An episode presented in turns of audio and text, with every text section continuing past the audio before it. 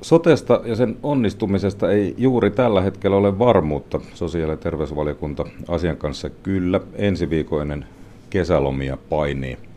Se on tullut selväksi. Paljon on puhuttu siitä, miten valinnanvaraisuus toteutuu tai ei, miten maakunnat toteutuvat tai ei. Mutta hyvin vähän on puhuttu yhdestä Suomen suurimmasta terveysongelmasta tässä yhteydessä, nimittäin mielenterveydestä. Suomen psykologiliiton puheenjohtaja Anna-Rilla Ahtola on ottanut asiaa koko psykologiliitto, psykologit asiaa esiin pitkin kevättä.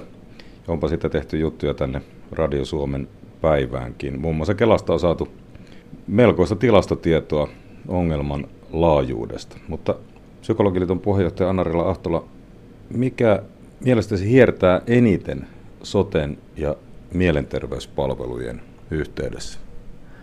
No oikeastaan voisi sanoa sillä tavalla, että siinä hiertää ne, että niiden toteuttaminen on oikeastaan tuossa suunnitelmassa sivuutettu lähes kokonaan. Siellä itse lakitekstissä niitä huomioidaankin vähän, mutta se selittyy ehkä sillä, että se on tämmöinen niin sanottu puitelaki, missä on konkretiaa aika vähän, mutta sitten kun tullaan niihin konkreettisiin suunnitelmiin esimerkiksi siitä, että mitä sote-keskus, sote-keskukset sitten tekevät ja mitä palveluita tarjoavat, niin siellä on kyllä lueteltu paljon mielenterveyteen ja psyykkiseen hyvinvointiin liittyviä tehtäviä, mutta siellä ei ole ammattiosaamista näiden tehtävien tekemistä varten.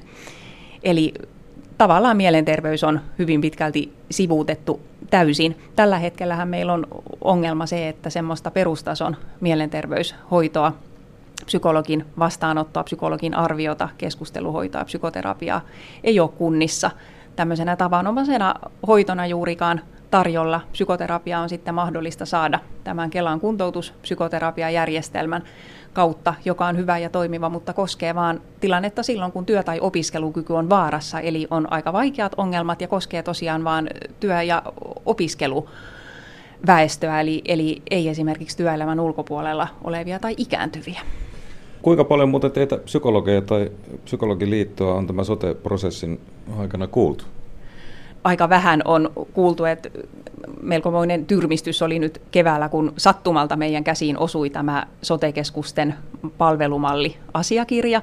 Se oli lausunnoilla, mutta ei meillekään ollut tullut sitä lausunnolle ollenkaan. Se tuli sattumalta meidän tietoon, saatiin, että oltaisiin sitten oltu siinä, siinä valmistelussa mukana ja, ja tässä nyt ollaan tosiaan suunnittelemassa semmoisia sotekeskuksia, jotka rakentuu pelkästään lääkärin ja hoitajan osaamisen varaan. Ja se on varsin, varsin kapea samaan aikaan, kun mielenterveyden ongelmat on se ehkä keskeisin haaste meidän terveydessä. Tosiaan tästä tuli jo esille tämä Kelan suurimmaksi osaksi korvaava kuntouttava psykoterapia, mikä liittyy työelämässä oleviin tai opiskelijoihin.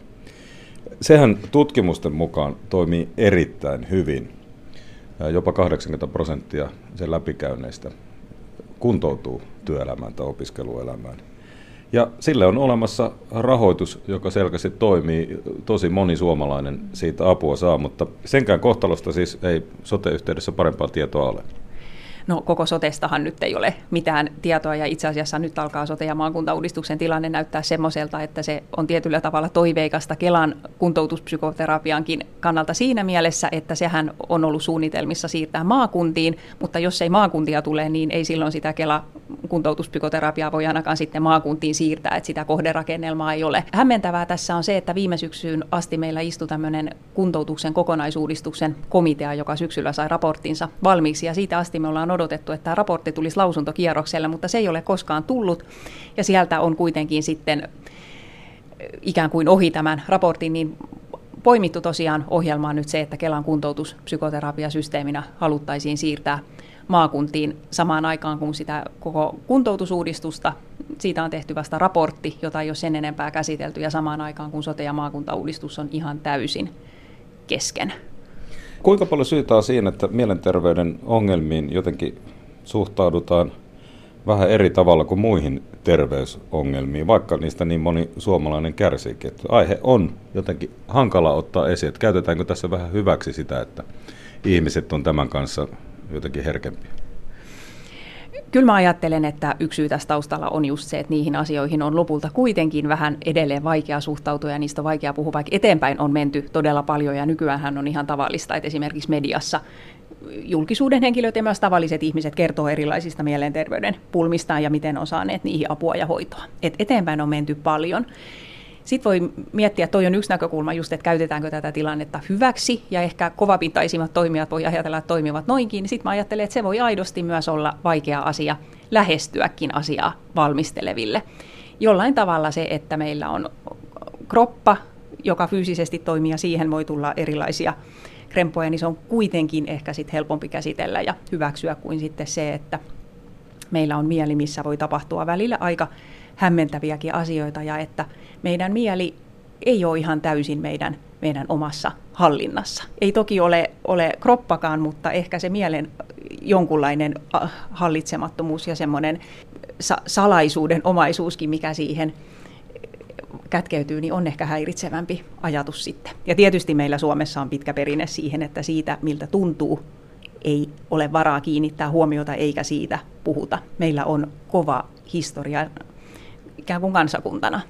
No paljonko tässä on semmoista ikään kuin medikalisaatio-ongelmaa, että kaikki eh, mielen ongelmathan ne ei välttämättä ole varsinaisia sairauksia, vaan sanotaan, että on vaikka samaan aikaan stressiä työssä ja, ja ihmissuhdeongelma kotona, niin ei sitä suoraan voi eh, kenties mitään diagnoosia ja lääkitystä keksiä, mutta selkeästi voi olla mielenterveyden kanssa ihminen silloin lujilla ja silloin se kokonaisvaltainen hyvinvointikin on tosi lujilla.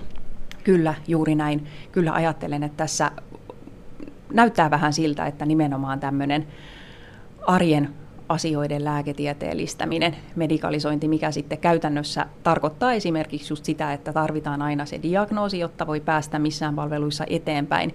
Ja sitten ikävä kyllä, johon tilanteeseen varmaan juuri kukaan ei sinänsä tyytyväinen ole, mutta aika paljon sitten se hoito on usein sitä lääkitystä, lyhyitä harvajaksoisia tapaamisia ehkä jonkun hoitavan henkilön kanssa ja lääkitys on usein se, se hoito tosiaan semmoisissakin tapauksissa, missä se ei välttämättä ole ollenkaan riittävä tai ehkä ei olisi edes tarpeenkaan. Ja juuri näin niin kuin sanot, että arkisia asioita, mitä jokainen meistä kohtaa elämässään montakin kertaa työhön, ihmissuhteisiin, omaan terveyteen, mihin tahansa liittyen, niin ne ei sinänsä ole mitään sairauksia. Toki niistä voisi jo sairaudenomainen tila tulla, jos ne pahenee ja jatkuu, mutta ne on tavallisia arkisia asioita, joita matalalla kynnyksellä helposti pitäisi hoitaa semmoisella tarkoituksen mukaisella tavalla, eikä käynnistää liian isoa ja epätarkoituksenmukaista koneistoa siihen.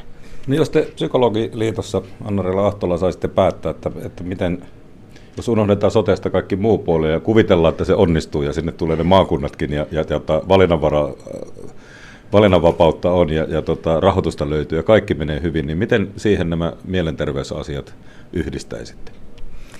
No tärkeintä olisi se, että jatkossa kansalaisella olisi mielen ja kropan asioissa yhtäläinen mahdollisuus saada apua ja hoitoa ja selvyyttä omaan vointiinsa. Eli siellä, konkreettisesti siellä sote-keskuksessa tulee olla psykologin vastaanotto, johon on kansalaisella yhtä helppo tai vaikea päästä kuin lääkärillekin, tietysti mielellään helppo, on se sitten suoraan tai kenties hoitajan ohjauksen kautta. Ja toinen tärkeä puoli tässä on tietysti se, että psykologi tarvitaan, psykologinen asiantuntijuus sinne sote-keskukseen siihen moniammatilliseen yhteistyöhön. Aina ei ihmistä tarvi lähettää psykologille, vaan voi riittää, että lääkäri tai hoitaja voi esimerkiksi konsultoida ja keskustella tilanteesta psykologin kanssa. Ja tämä oli sitä perustason matalan kynnyksen helposti saavutettavaa mielenterveystyötä juuri niihin tilanteisiin, kun ei vielä puhuta varsinaisesta psyykkisestä sairastamisesta. Sitten tietenkin siellä maakunnan liikelaitoksessa on määrä jatkaa psykiatristen palveluiden ja niitä tietenkin tarvitaan. On myös vakavaa psyykkistä sairastamista, tarvitaan avopalveluita ja sairaalapalveluita jatkossa. Ja sitten kolmantena vielä erilaisia palveluita tulee olla tietysti sitten sen asiakassetelin kautta saatavilla silloin, kun tarvitaan semmoista vähän enemmän tai erityisempää, mitä sotekeskuksen ei ehkä ole mielekästä itse tarjota, kuten vaikka neuropsykologinen tutkimus työkykyyn liittyen tai sitten joku psykoterapia jakso. Eli näillä kolmella tavalla sitä mielenterveyttä täytyisi siellä huomioida.